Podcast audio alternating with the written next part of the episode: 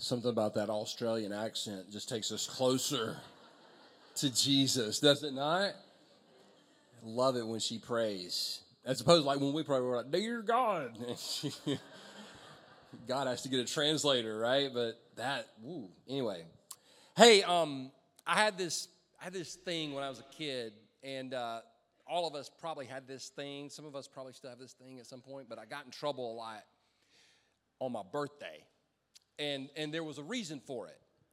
Um, let's say I, I, can specifically remember the year I had a birthday party at the skating rink. Now, by the way, if you are a true redneck, you had a birthday party at the skating rink.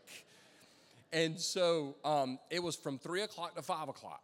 And I will forget, at three o'clock, the party started. And I've always been that guy. If you say three o'clock, let's be there at three o'clock, whatever. And I was that way as a kid. So I went to my mother at three o'clock and I said, is it time to open presents? And she said, No. I said, Well, when are we going to do that? And she said, Well, just enjoy your friends. And I'm like, Half these people really aren't my friends. I just know their parents are rich and they give me a good gift. And so that's the reason I don't even know that girl. But like, can we just open presents? She said, and she was like, Perry, it's your birthday. It's about being with people. I'm like, no, it's not. It's about getting stuff. And we went back and forth, and my mom finally looked at me and she said, I'll set all this stuff on fire. And she would have. And I was like, okay. So so I waited to like 3:15 and we finally opened. But that's the way I was when I was a kid. I wanted I wanted the presents. I love getting a good present. And you do too, like a good present. And some people are like, is there a bad present? Yeah, I've been given some weird stuff, some totally weird stuff. And there's always that person that goes, It's not the gift, it's the thought that counts. You should quit thinking, okay? That's the problem. So, so I got good, and that, that I remember um, at Christmas, it was the same way. Christmas, I was the kid, I couldn't wake up for school, but 4 a.m. Christmas morning, I was up, I was ready. And I remember I, I remember I walked in my mom and dad's room and I was like, it's time to open presents. And they were like, God's still asleep, Perry. Go to bed.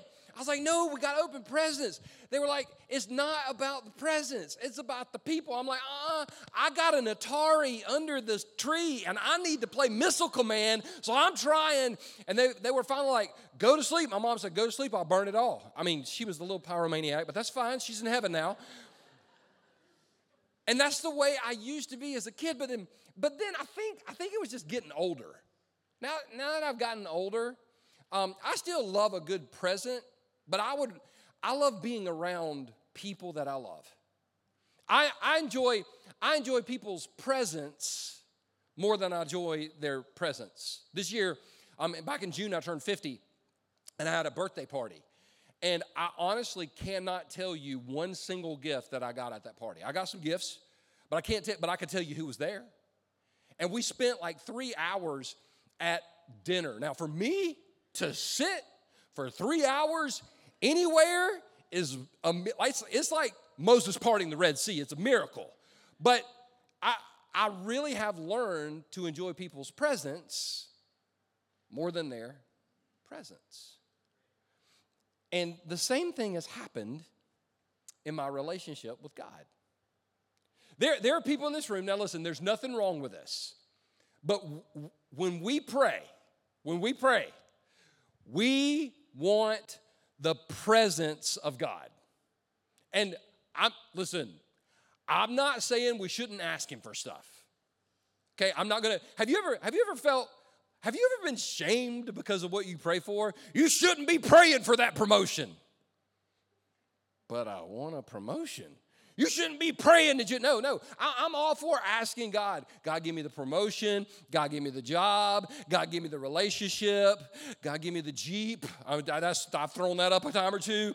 God, give me the, I, I'm all about the presence. But sometimes, sometimes going after the presence of God can distract us.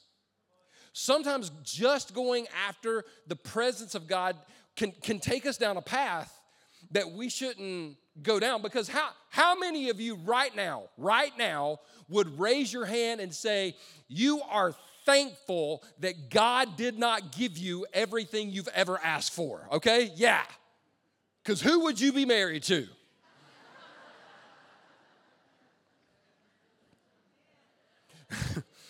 So I'm not saying don't ask God for presence. I'm saying where the magic, like where the not where the supernatural transformation. When I said magic, somebody's going to say, You've been reading Harry Potter. Next thing you know, we're burning Harry Potter books, and dear God, it's all going to hell. So just stay with me for a second, okay?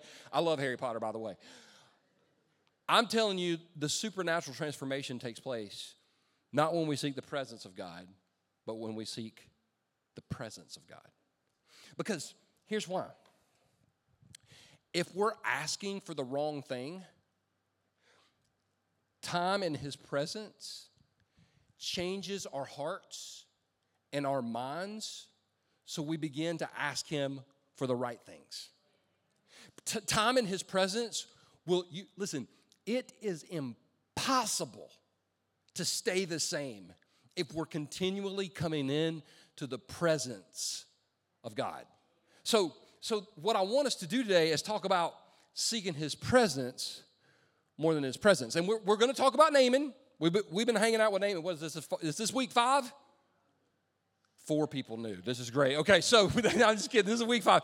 Week five, Naaman starts out in 2 Kings chapter 5. Real quick review. He has leprosy, the servant girl says, Go to Samaria, see the prophet, but he goes to Samaria. Remember, he went to government instead of God. We talked about that. But God's patient, gives him another chance. And then, then uh, Elisha said, go, go wash yourself in the Jordan seven times. And we said that's immersion and just immerse yourself in Jesus. And we had like over uh, 60 people receive Christ that weekend. That was pretty spectacular. Yeah, we can clap. That was awesome. And then and then last week we talked about how um, Naaman didn't really understand how this whole God thing worked, and he said, "Can I take some dirt from a mule?" And that was a lot of fun. Well, this week, this week, um, I, well, I told y'all last week that Naaman offered to give Elisha a, a gift. Y'all remember that? And Elisha was like, "I don't need your stuff. I don't need your stuff." But this is where it gets crazy. Watch this.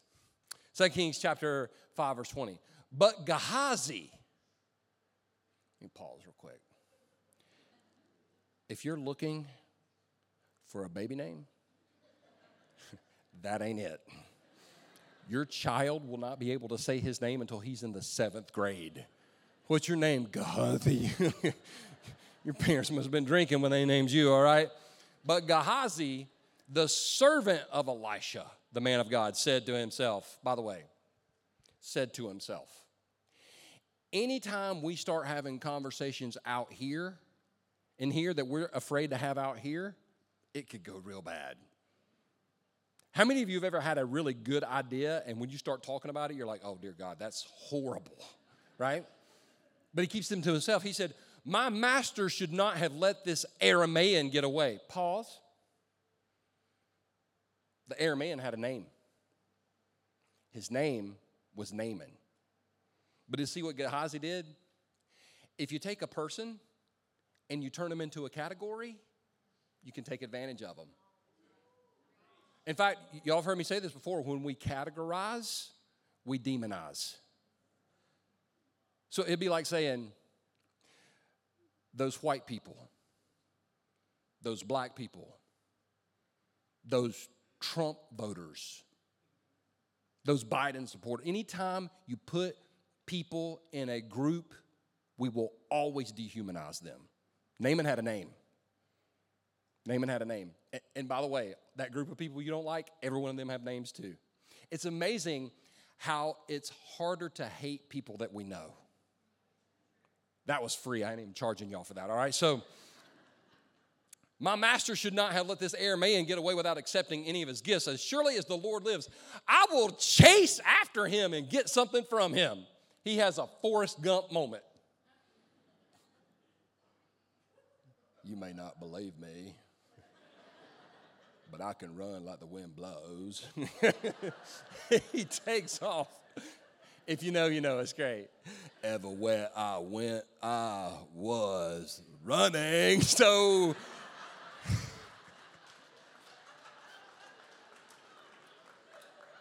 I just see fun stuff in the Bible, y'all. It's a great book. So Gehazi set off after Naaman. So Naaman's like eh, in his little chariot and he looks in his rearview mirror and somebody's running behind him. When Naaman saw Gehazi running after him, he climbed down from his chariot and went to meet him. Is everything all right? Naaman asked. He's like, because he's still, you know, did I do something wrong? Did I say something wrong? Um, yeah, Gehazi said, but my master has sent me to tell you that two young prophets from the hill country of Ephraim have just arrived. He would like 75 pounds of silver, wouldn't we all right now? 75 pounds of silver um, and two sets of clothing to give to them. Problem. He lied. He's seeking the presence. And sometimes when we seek God's presence, we'll lie. For example, God, if you'll give me this promotion, I'll quit blank. And, and, and, we mean it in the moment. We mean it, and we are sincere in the moment. But, but then the further away we get away from it, it's easier to compromise. I'm just saying, listen, the only reason I preach that so good is because I've done it so many times. So, so he, he lied. And, and we've all done that. Lied and God, I'll never do it again. And, and like the next day. So, by all means, take twice as much silver, Naaman insisted. He gave him two sets of clothing, tied up the money in two bags, and sent two of his servants to carry the gifts for Gehazi. Now, you know you got some bling bling if you got servants carrying your stuff. Who is that? That's my servant. What's he do? He carries my money. Must be nice. All right? I hope I hope I have to have one of those one day. If I could ever find that 40 million, I would, all right? But when they arrived at the citadel, watch this. Gehazi took the gifts from the servant and sent them in back. Then he went and hid the gifts inside the house. He hid. He hid the gifts. He hid the gifts. He hid the gifts. Have you ever met somebody that they're praying for something, but they won't tell you about it? Because if they were to tell you about it, they would know they shouldn't be praying for it. And when we have to start hiding stuff from the people that are closest to us, that's a problem. In fact, this is what happens in the next verse. When he went into his master, Elisha asked him, Where have you been, Gehazi? This is an opportunity to tell the truth. But Gehazi, just like us, we've done this. I haven't been anywhere, he replied. But Elisha asked him, Don't you realize that I was there in spirit when Naaman stepped down from his chariot to meet you? This is what you call an oh crap moment. He was busted. And watch where he goes. Now, at first, he seems to get a little irrational. I don't know if you've ever been caught and somebody gets irrational. You know, you're smoking cigarettes. Next thing we know, you're going to be doing drugs and you're going to be arrested because you're sniffing cocaine. And whoa, whoa, whoa, whoa, dear God. I just passed a thing of weed to the next person. Like, don't lose your mind. I'm talking the language of my people here, all right? So, is this the time to receive money and clothing? Now, what did he receive? Money and clothing? Yes. But then, Elisha, and I told y'all he was unstable last week just a little bit, olive groves and vineyards. Did he get any olive groves or vineyards? Mm-mm sheep and cattle. You get any sheep or cattle? Mm-mm. And male and female servants. Now, if you're looking at this, you're scratching your head going, Elisha, you have, that's a bit far. He got some silver and, and got some clothes, and that's it. But Elisha's telling us something here. If you're seeking something with the wrong motives and you get it, the problem is you start wanting more and you have you have desire going haywire. And and you wind up see it, it starts it starts with money and clothing but then it leads to olive groves and it, it, it always it's kind of like i had a friend text me a few weeks ago and i so identified with him. If you're a parent you remember that first time you took your kids to disney? You thought it was going to be this amazing, glorious vacation because that's the way they make it look in the commercials but you got there and it was crowded and you were sweating and you had to pay $17 for a turkey leg and it gave you gas and you couldn't you didn't have any Pepsi AC and you were dying and your kids cried and you almost murdered your child in the place that's supposed to be the happiest place on earth. And my friend texted me, he said, Pray for me. I'm in the middle of hell. I said, Are you stuck in traffic? He said, I'm at Disney with my family. Then he said this. He said, Disney is just like sin. It'll make you go where you don't want to go, stay longer than you want to stay, and pay more than you want to pay. I said, I understand, man. I get it. It makes sense. But, but that's what sin will do to us. When we try to hide something and it grows in the dark, it always grows into something ugly. So watch what happens.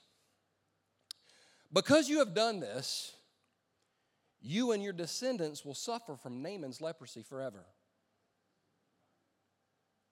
When Gehazi left the room, he was covered with leprosy. His skin was white as snow. That's intense, isn't it? But it comes down to Gehazi was seeking the presence of God more than he wanted the presence of God. This will change us.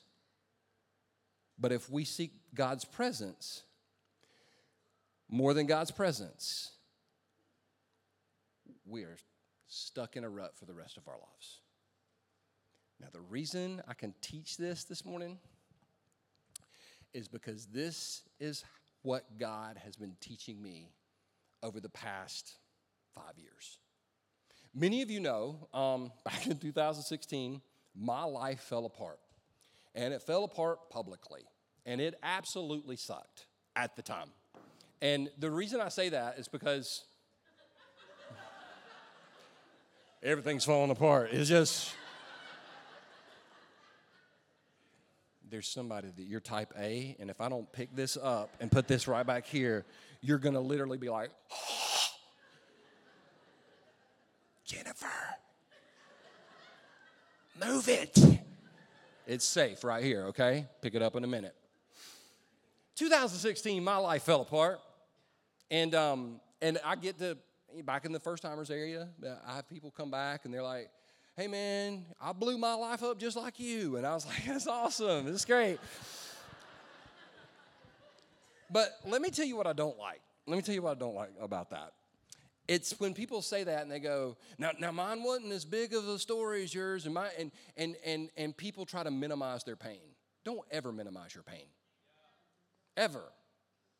I mean, you, you, your, your breakdown might not have had the attention that my breakdown had, but that doesn't mean it was less painful. I mean, don't ever minimize, if it hurt, it hurt, period. So when my life broke down, and I went to rehab and came back to Anderson, I had no idea what I was going to do. People are like, "What are you going to do?" I'm like, "I don't know." Um, go to the movies. I went to the mo- I went to the movie. I went to a movie every day for a week because I didn't know what to do. After that, I was like, I got to do something. So I started a company that um, consulted with like church leaders and, and business leaders. And I discovered that I love to travel except for business travel. I hate business travel.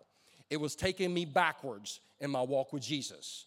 Because you think I'm impatient on the road, by the way, this week.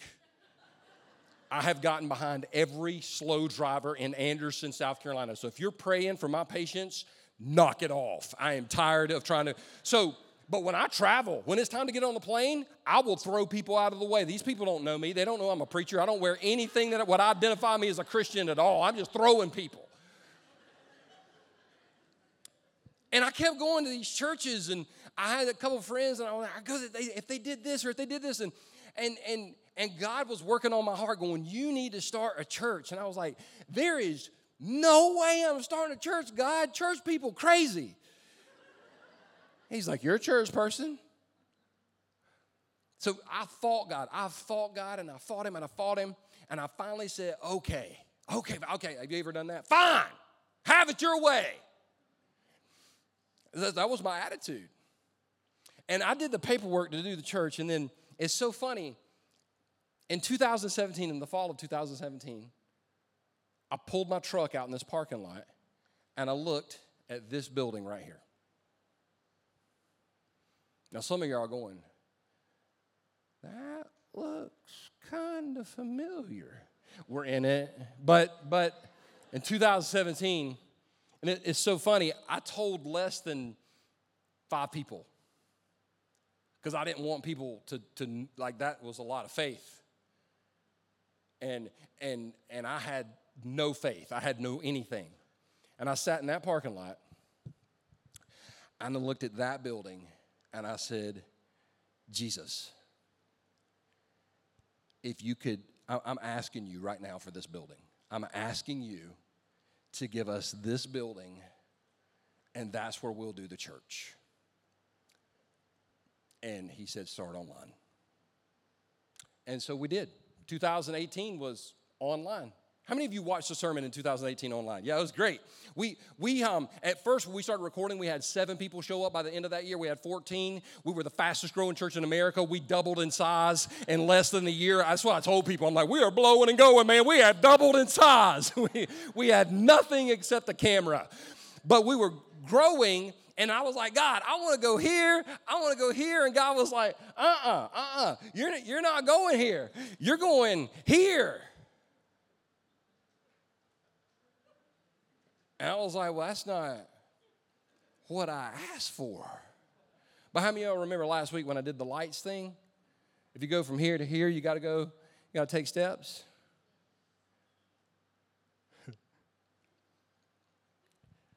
Do y'all know what this is now? Now that we moved out? It's a liquor store.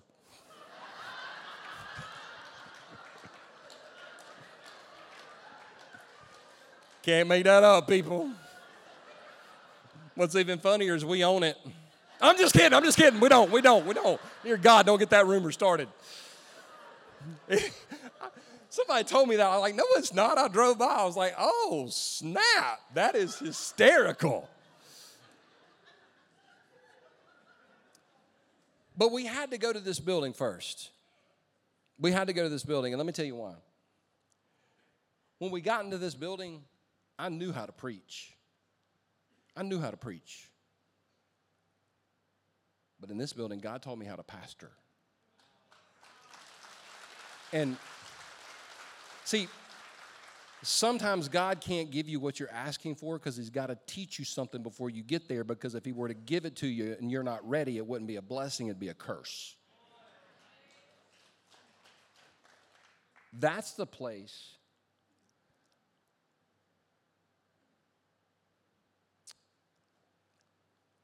That's the place where I learned to value the presence of God. We didn't have one single service in that place that God didn't show up. Ever. There, there was not one single Sunday that I, I, did, I didn't miss a word. I didn't miss the band, the music. Like in the past, I've just sat in the back until the band got done. I came out. I didn't miss. The, I, I don't. I still don't miss a song, because when we get together and we're singing together, the presence of God, it's just in this place. And so, so we're in this place, and we had two services, and then we had three services, and then we had four services, and then, and then the COVID hit. Two weeks to stop the spread.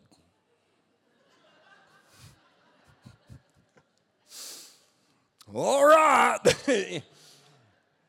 and it was crazy because some of you remember this because I said this. Our lease was running out on this building. Our lease was running out. And for a while, it looked like we were going to have to go back to an online service. And I said that. And I would have people pull me aside going, Did you mean that? And I'm like, We absolutely, like, we got nowhere to go.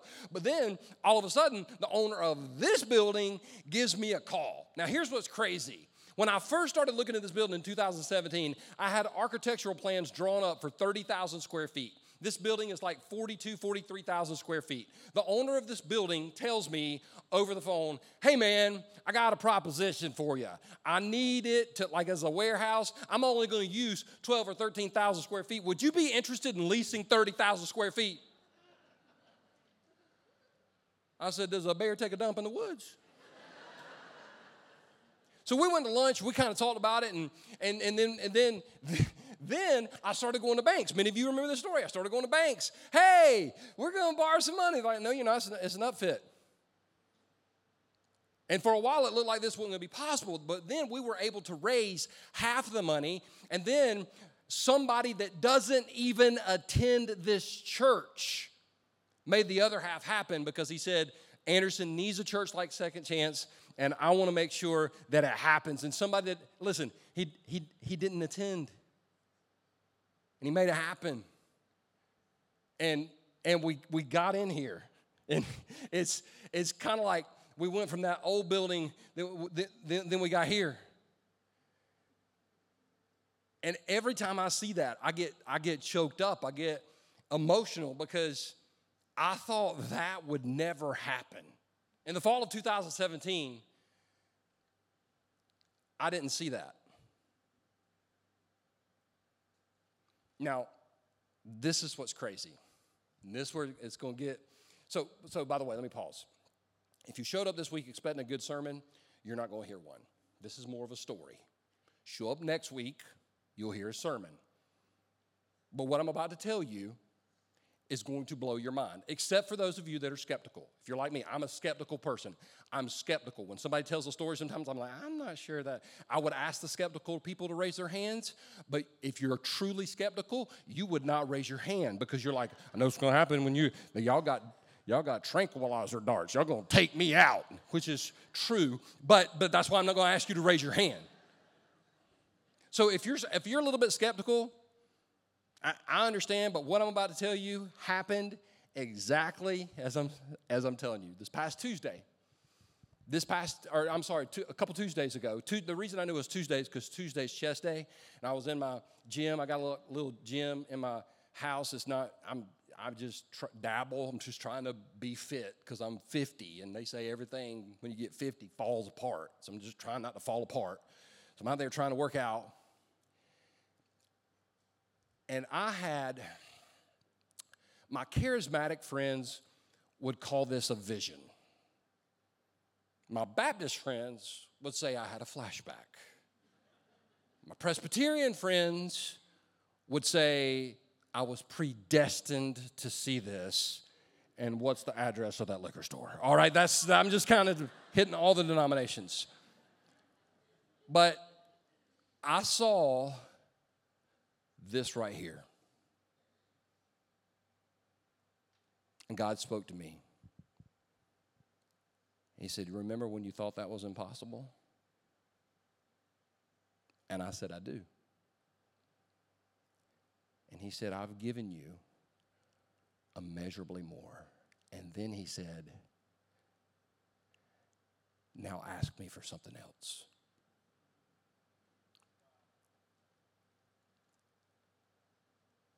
And I had nothing. I, I still have nothing. I'm praying. I told him, I said, You, you tell me what to ask for. All right, because I think too small. And um, it, it was because in 2017, I saw this, he saw this. And, and so, once again, I, I don't know if you've done this before, but I told God after that, I mean, I saw it like it was a real experience, but have you ever had a real experience and five minutes later you're like, did that happen? So I was like, okay, God, I'm to need confirmation that that happened. Have you ever asked God? Some people are like, I take God at His word. I trust Him in the moment. Well, we are glad that you and your halo are here today. Most of us, we don't have one of those. Um, well, I, I was wrestling. I mean, it just happened. I was like, did it happen? And I told God, I said, God, if you if you could like confirm this, that would be amazing.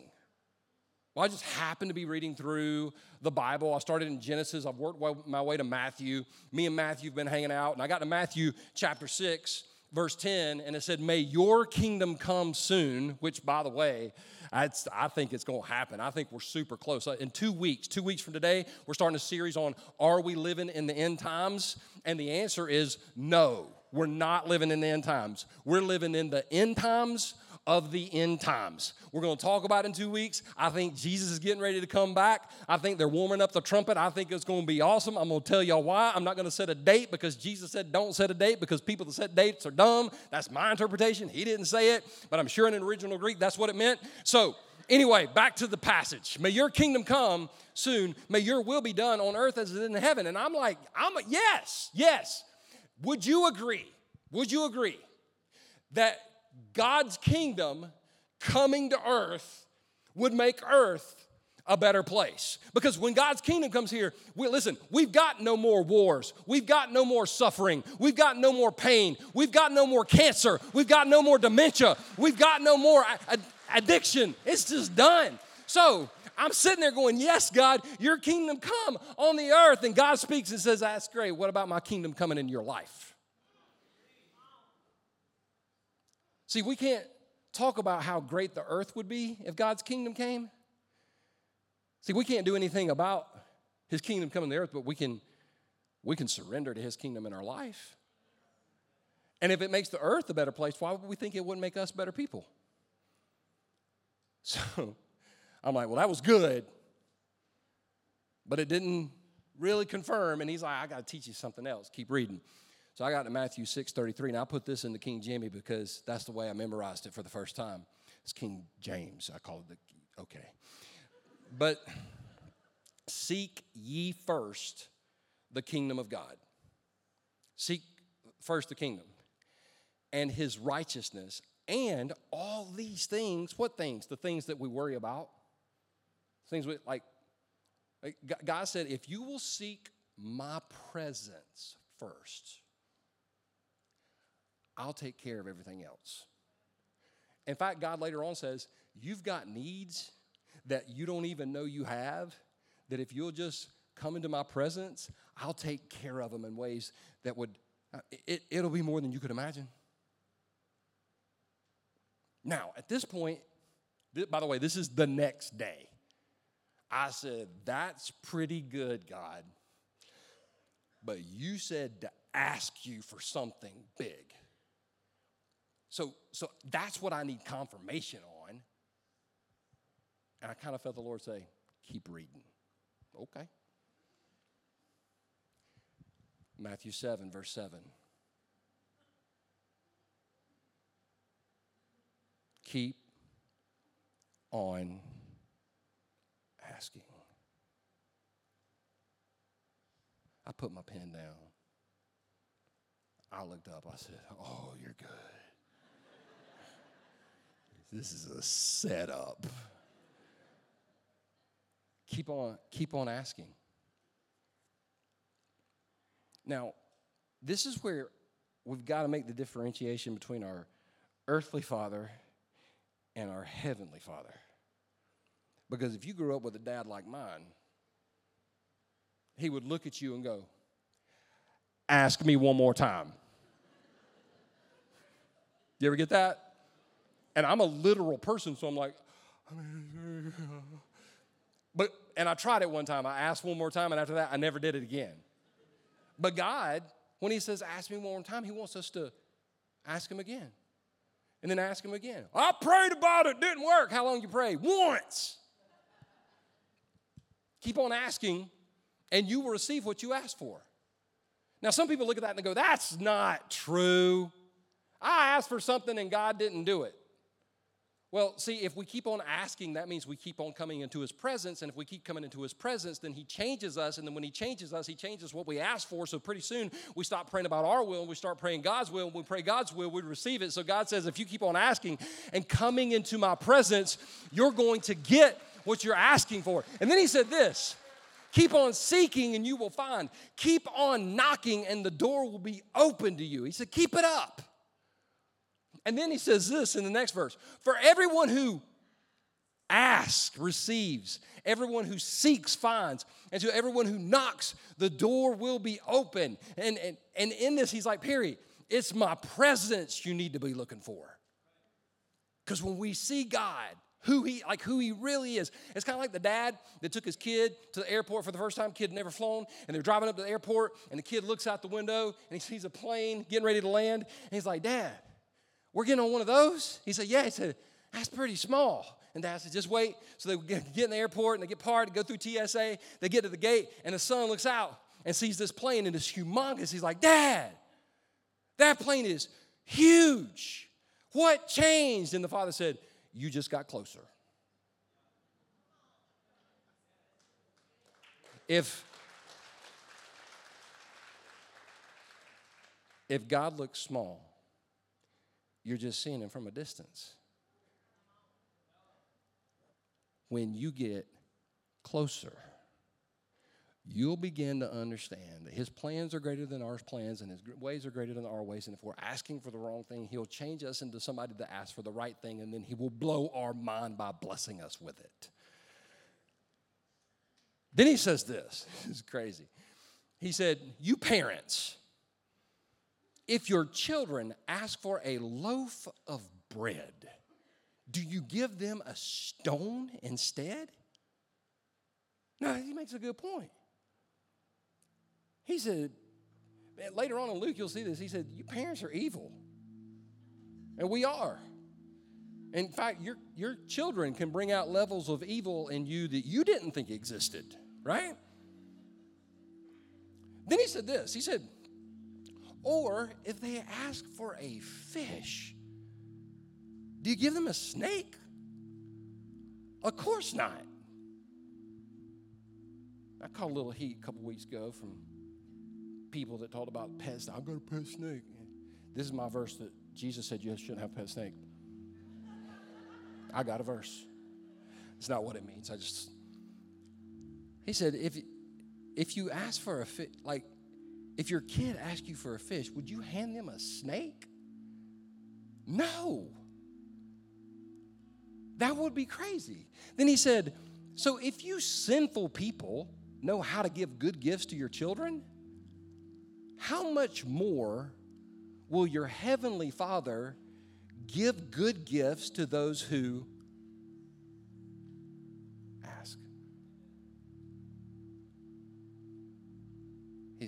sometimes we don't even know what's good for ourselves. He said, You just keep showing up and seeking my presence.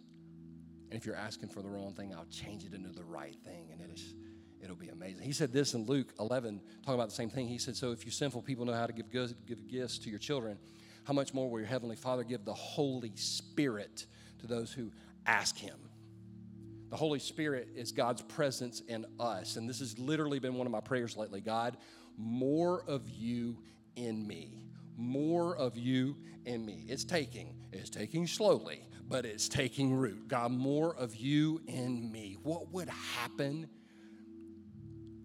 if we just focused on His presence, not just His presents? Now, after all this happened, I asked God for one more son. I swear to you, it happened this way. I was like, God, I just need, God, this is, you told me to ask for something, and I don't even know what to ask for. And by the way, I still haven't figured it out. I just, I just need you to make it obvious one more time. That morning, I'm on my phone going for a run and finding a song to listen to. Our friends at Elevation just released a brand new project called Lion, and on that song, on that album, is a reprise. It just happened to be the song that I clicked on and this is what it says over and over again Ask and you will receive, seek and you will find, knock and the door will be opened, knock and the door will be opened wide.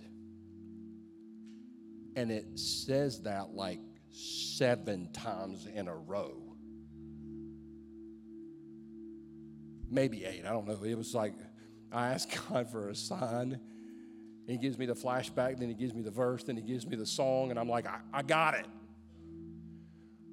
But the reason I think he wanted me to get up and say all this is because he wants us as individuals and us as a church to seek his presence. Because when God's presence is in the room, worry, anxiety, depression, in that moment, it has to flee because the presence of God is greater than the power of darkness that the enemy is trying to bring into our lives. And I'm telling you. So then, then God told me, go sit at your piano and sing this. I was like, well, I don't know what key. And so I, I kind of figured it out after a while. And I started singing it, and it it just did something to me. It did something in me. And so today, before we do the invitation, we're gonna we're gonna sing this. It's, it's really easy to catch on to, but it's not just a it's a song. It's a prayer, and I would just ask everybody maybe to don't look at your phone. Let's just take three or four minutes to ask God to do something great by revealing his presence. And as he does, we will be changed because we can't stay the same if we're in his presence. So pray with me. Heads bowed, eyes closed. Father, I pray right now in the name of Jesus, God, that you would help us. God, be more passionate about your presence than ever before. God, I thank you that you you change people who come into your presence, that we can't stay the same. Jesus. Thank you for this place and these people and the fact that you do immeasurably more. God, I pray for the person in this room today that they're barely hanging on. God, that you would just remind them that you are with us. Even though we walk through the valley of the shadow of death, God, you've got us by the hand. Father, I pray for the person in this room that's struggling with addiction, struggling with depression. God, they've asked you to take it away so many times, and today may May we all discover the gift of coming into your presence. God, I thank you.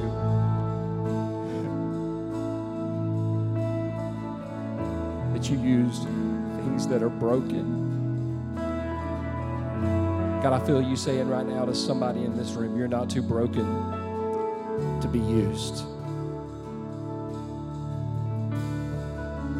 But heads bowed and eyes closed, maybe you're here and um, you don't know Christ.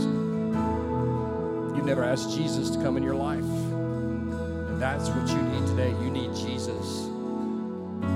Right where you stand right now, I want to offer you an invitation to ask Christ to come into your life. Just right where you stand right now.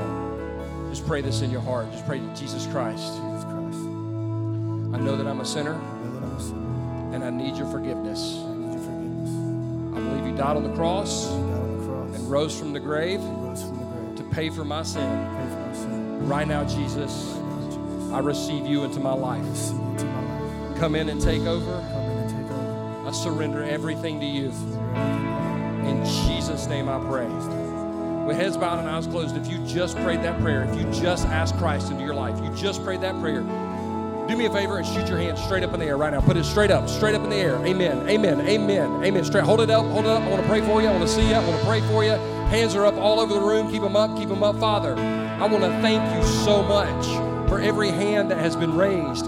Father, I want to thank you that you change us, that you bring us from death to life. I want to thank you, God, that as we come into your presence, you change us into different people. God, thank you so much all that you're doing. God, we know as a church, this is just the beginning. And we know as a people, God, this is just the beginning of what you want to do in our lives. Your plans are greater, your ways are higher. We love you, Jesus. Everybody in the green said, Amen. Did we have church today or what? Man, thank you for being here today. Y'all have a great week, and we'll see y'all back here next Sunday.